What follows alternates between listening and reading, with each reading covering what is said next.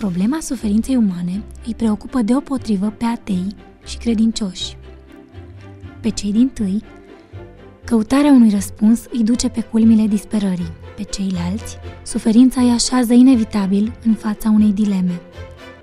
De ce există atâta suferință în lume dacă Dumnezeul care a creat-o este iubitor și omnipotent?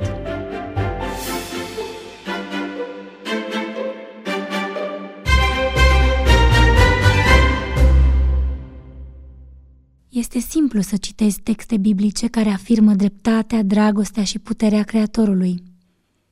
Dar cum le pot susține veridicitatea în fața dovezilor suferinței? Toate râurile se varsă în mare. Ne naștem, trăim și murim în suferință. Există un consens universal în această privință. De fapt, s-ar putea crede că esența condiției umane este suferința. Durerea fizică și frământările interioare sunt componentele existenței efemere. Vorbind despre soarta omului, înțeleptul Solomon scria că toate zilele lui sunt pline de durere și truda lui nu este decât necaz. Nici măcar noaptea nu are odihnă în inima lui. Și dacă sunt dureri pe care omul învață să le îndure, sunt și dureri care par de nesuportat și care biciuiesc mintea cu aceeași întrebare. De ce? Deseori, discuția despre suferința umană începe de la Holocaust. S-au scris pagini întregi despre grozăviile soluției finale, de la Mai este oare acesta un om? a evreului Primo Levi, până la noaptea lui Eli Wiesel. Într-un limbaj rece, metalic, Wiesel descria grozăviile pe care le-a văzut și îndurat în lagăr. Bebeluși arși în grop comune, femei și bătrâni uciși ca animalele în abator, oameni ținuți goi pușcă în gerul iernii, copii dezumanizați în așa măsură încât și-au ucis părinții pentru o cojiță de pâine, oameni care recitau rugăciuni în neștire și sfârșeau prin a-și pierde credința. Noaptea se încheie sec, placid. După ani de chin și de orori, în ajunul eliberării, Weasel și-a pierdut tatăl, fără să-i poată spune rămas bun. Nu am plâns, scrie el, și mă durea îngrozitor această neputință de a plânge. Dar nu mai avea lacrimi.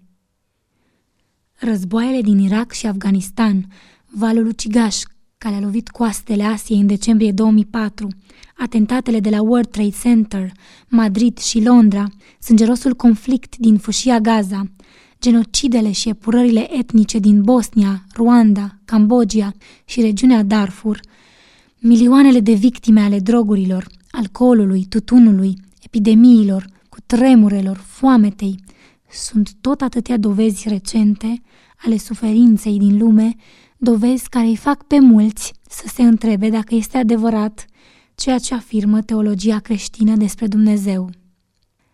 Teologul Millard Erickson făcea distincție între răul natural și răul moral. Dacă răul moral, crime, abuzuri, războaie, discriminări, etc., poate fi atribuit alegerilor greșite ale ființelor înzestrate cu inteligență și liber arbitru, răul natural, cu tremure, furtuni, inundații, secetă, erupții vulcanice, boli și epidemii, pare să nu aibă explicație. De ce nu intervine Dumnezeu pentru a opri fenomenele care provoacă o necurmată suferință? Abatele Pierre scria Se crede, după cum am aflat de curând, că pe pământ au trăit 80 de miliarde de oameni. Câți au avut parte de o viață dureroasă, câți au chinuit, câți au suferit și pentru ce? Da, Doamne, pentru ce? Dacă Dumnezeu este o ființă iubitoare și atotputernică, de ce există suferință? Râuri de suferință se varsă în marea istorie și pare că marea tot nu se umple. Până când va trebui să fie plătit acest tribut al suferinței? Și care este rostul lui? Fără îndoială, i-ar fi stat în puterea lui Dumnezeu să înlăture printr-un miracol consecințele celui din tâi păcat săvârșit de ființa omenească. Dar asta n-ar fi însemnat un bine foarte mare dacă n-ar fi fost gata să înlăture și consecințele celui de-al doilea păcat, apoi celul de-al treilea și așa mai departe, mereu. Biblia, o carte despre suferință. Suferința este prezentă încă de pe primele pagini ale Bibliei. După ce cuplul primordial, Adam și Eva, a nesocotit avertismentele divine, mâncând din rodul pomului oprit, suferința a devenit parte a vieții umane. Dumnezeu i-a spus femeii, voi mări foarte mult suferința și însărcinarea ta. Cu durere vei naște copii și dorințele tale se vor ține după bărbatul tău. Bărbatului i s-a spus, blestemat este acum pământul din pricina ta. Cu multă trudă să-ți scoți hrana din el în toate zilele vieții tale. În sudoarea feței tale să-ți mănânci pâinea până te vei întoarce în pământ, căci din el ai fost luat, căci țărână ești și în țărână te vei întoarce. Fără îndoială, remarca scriitorului și apologetului creștin Lewis, iar fi stat în puterea lui Dumnezeu să înlăture printr-un miracol consecințele celui din tâi păcat, săvârșit de ființa omenească. Dar asta n-ar fi însemnat un bine foarte mare dacă n-ar fi fost gata să înlăture și consecințele celui de-al doilea păcat, apoi al celui de-al treilea și așa mai departe mereu. În a doua generație, Cain și Abel apăreau deja invidia, mânia și fraticidul. Scriind în primul rând pentru contemporanii lor, profeții Vechiului Testament s-au referit adeseori la problema suferinței, considerată o consecință a păcatului. Voi pedepsi, zice Domnul, lumea pentru răutatea ei și pe cei răi pentru nelegiuirile lor. Suferințele nu erau, în viziunea profeților, rezultate ale circumstanțelor politice, economice și sociale, ci urmări ale încălcării legii morale și ale idolatriei. Ideea suferinței ca urmare și ca pedeapsa păcatului transpare aproape din fiecare pagină a scrierilor profetice din Vechiul Testament. Totuși, profeții nu au afirmat că suferința este întotdeauna o consecință a păcatului. Dacă uneori divinitatea a pedepsit păcatul prin secetă, foamete sau epidemie, aceasta nu înseamnă că fiecare secetă, foamete sau epidemie este o intervenție directă din partea lui Dumnezeu cu scop punitiv. Preocuparea de a împăca iubirea divină cu realitatea suferinței este atât de mare încât, adeseori, este pierdut din vedere un personaj important, diavolul. Numit în Biblie stăpânitorul lumii acesteia, Dumnezeul viacului acestuia și Domnul puterii văzduhului, satana este cel care contribuie esențial la amplificarea suferinței umane. Vizionarul Ioan asocia suferința cu activitatea malefică a diavolului. Nu te teme nici de cum de ce ai să suferi. Iată că diavolul are să arunce în temniță pe unii din voi, ca să vă încerce. Și veți avea un necaz de zece zile. Iar apostolul Petru îi avertija pe credincioși că potrivnicul vostru, diavolul, dă târcoale ca un leu care răgnește și caută pe cine să înghită. Împotriviți-vă lui, tari în credință, știind că și frații voștri în lume trec prin aceleași suferințe ca și voi. Istoria omenirii într-o propoziție. O veche poveste orientală spune că un monarh i-a poruncit odată istoricului de la curte să-i scrie o istorie a omenirii. Când a terminat de scris câteva zeci de volume, istoricul s-a prezentat înaintea majestății sale cu istoria completă a omenirii. Foarte ocupat cu problemele politice și războaiele pe care le purta cu vecinii, monarhul i-a cerut să sintetizeze și să reducă la jumătate numărul de volume. Istoria s-a repetat, a doua oară, și de fiecare dată când istoricul se înfățișa înaintea tronului, îi se cerea să reducă numărul de volume pentru că monarhul era ocupat. După mulți ani, când istoria omenirii fusese rescrisă într-un singur volum, istoricul l-a regăsit pe monarh, îmbătrânit și bolnav, trăgând să moară. Acesta l-a rugat să-i sintetizeze istoria omenirii într-o propoziție. Majestate, șopti istoricul, la urechea muribundului. Oamenii suferă și mor. Sunt prezentate în Biblie cazul când reproșii, orbii, surzii și demonizații au fost vindecați. Dar Dumnezeu nu i-a vindecat pe toți leproșii, orbii, surzii și demonizații. Există suficiente argumente biblice că El poate să anihileze răul și să suprime suferința. Totuși, conform Bibliei, înlăturarea completă a răului și suferinței este amânată până la un moment pe care omenirea nu îl cunoaște. Un om obișnuit cu suferința. Lunga istoria suferinței se împarte în două, înainte și după Hristos, înainte și după cruce. Întruparea Fiului lui Dumnezeu este gestul prin care Dumnezeu a demonstrat Universului că El nu stă ascuns undeva, în slavă, lăsându-i pe vieții oameni să se târască în chinuri și durere. Fiul lui Dumnezeu a luat natura umană pentru a suferi împreună cu cei ce suferă. Într-o binecunoscută profeție mesianică, profetul Isaia îl descrie astfel pe Isus Hristos. Disprețuit și părăsit de oameni, om al durerii și obișnuit cu suferința, era așa de disprețuit că îți întorceai fața de la el. Și noi nu l-am băgat în seamă. Totuși, el, suferințele noastre le-a purtat și durerile noastre le-a luat asupra lui. El era străpuns pentru păcatele noastre, zdrobit pentru fără de legile noastre. Dacă Dumnezeu nu este nimic mai mult decât o invenție a omului, atunci omul a scornit nu doar un Dumnezeu, ci unul care a suferit infinit mai mult decât făptura, decât orice făptură pe care a creat-o.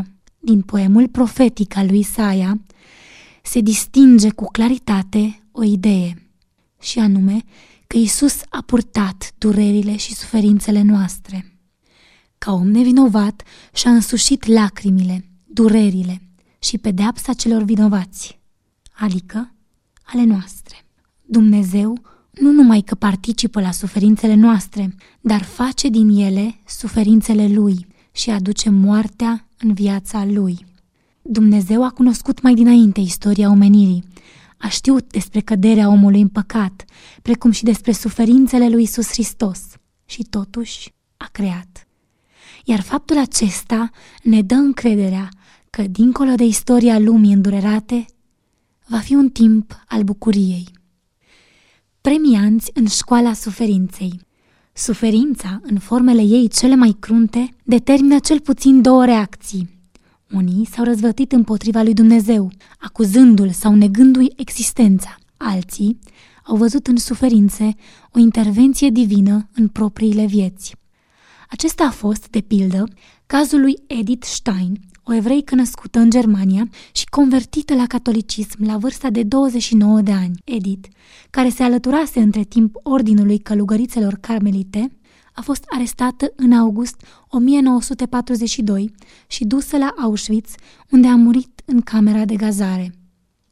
Biletul pe care l-a trimis superioarei, înainte de a ajunge în lagăr, conținea aceste cuvinte. Ave crux spes unica. Slavă crucii, unica noastră speranță.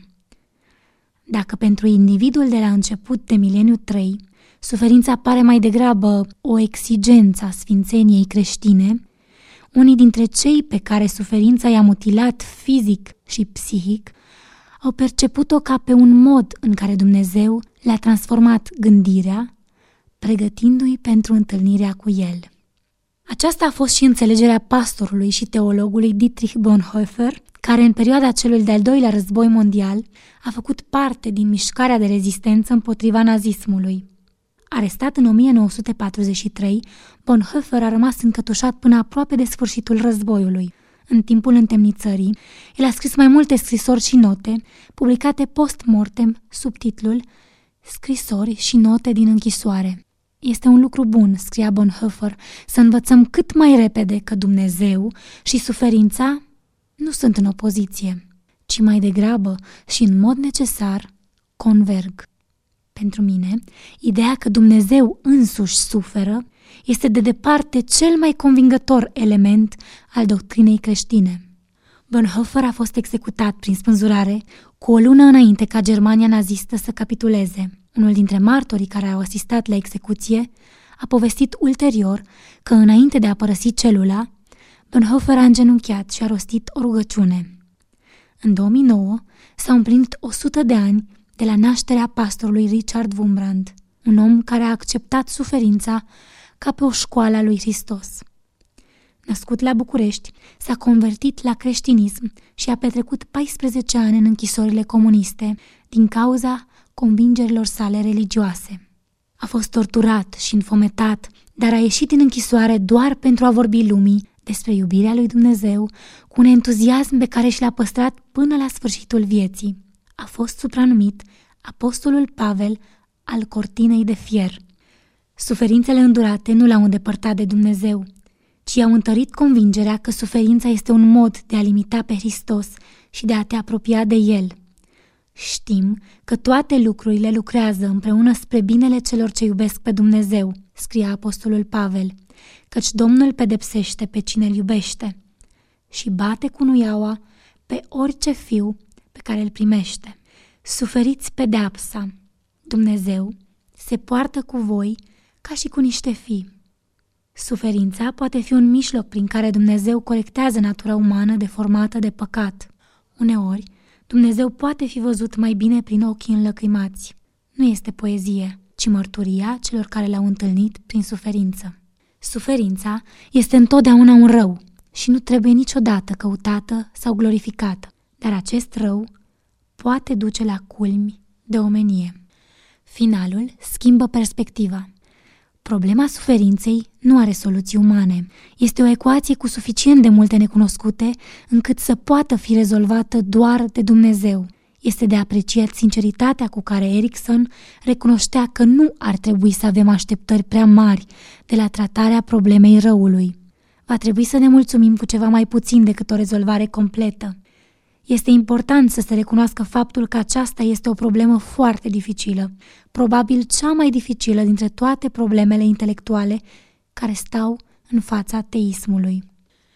Uneori, suferința este cauzată de neascultarea de Dumnezeu. Alteori, Dumnezeu testează credința oamenilor prin necazuri și dureri. Unele necazuri vin asupra omului tocmai ca rezultat al loialității lui față de Dumnezeu. Pentru fiecare dintre aceste situații găsim exemple în Biblie, dar uneori este greu să înțelegem modul în care intențiile, alegerile și faptele omului se îmbină cu intențiile, alegerile și actele divine. Această dificultate derivă din distincția calitativă dintre creator și creatură. Relațiile dintre oameni nu sunt un șablon prin care să înțelegem relația dintre om și Dumnezeu. Nu putem pătrunde rostul sau sensul suferinței umane fără o înțelegere mai largă a istoriei acestei lumi. Dacă Dumnezeu n-ar exista, răspunsul ar fi simplu. Suntem o rasă degenerată, cu instincte de fiare sălbatice și supraviețuiesc cei mai puternici. Nu există niciun sens, nu există nicio speranță, dar Dumnezeu există și a creat această lume cu mâinile Lui.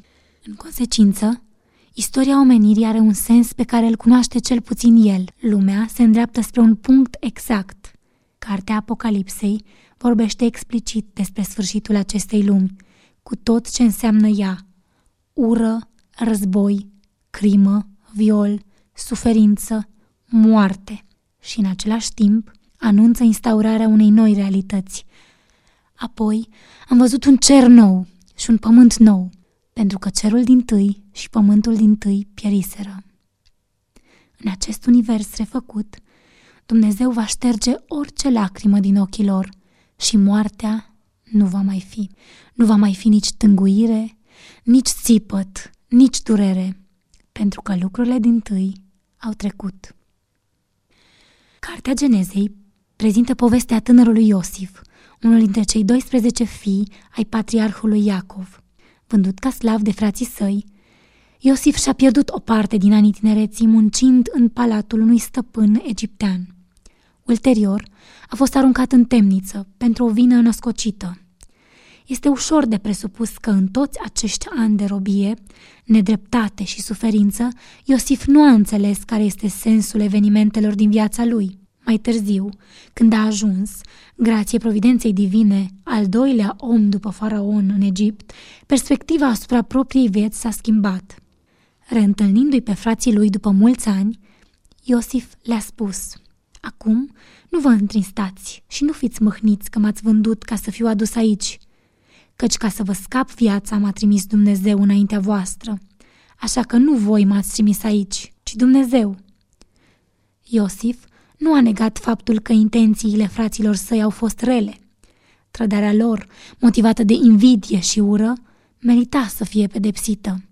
Voi, negreșit, v-ați gândit să-mi faceți rău, dar Dumnezeu a schimbat răul în bine. Finalul a schimbat perspectiva asupra evenimentelor din trecut. Întrebările chinuitoare și-au găsit răspunsul, iar suferința îndurată în anii tinereții a dobândit un sens.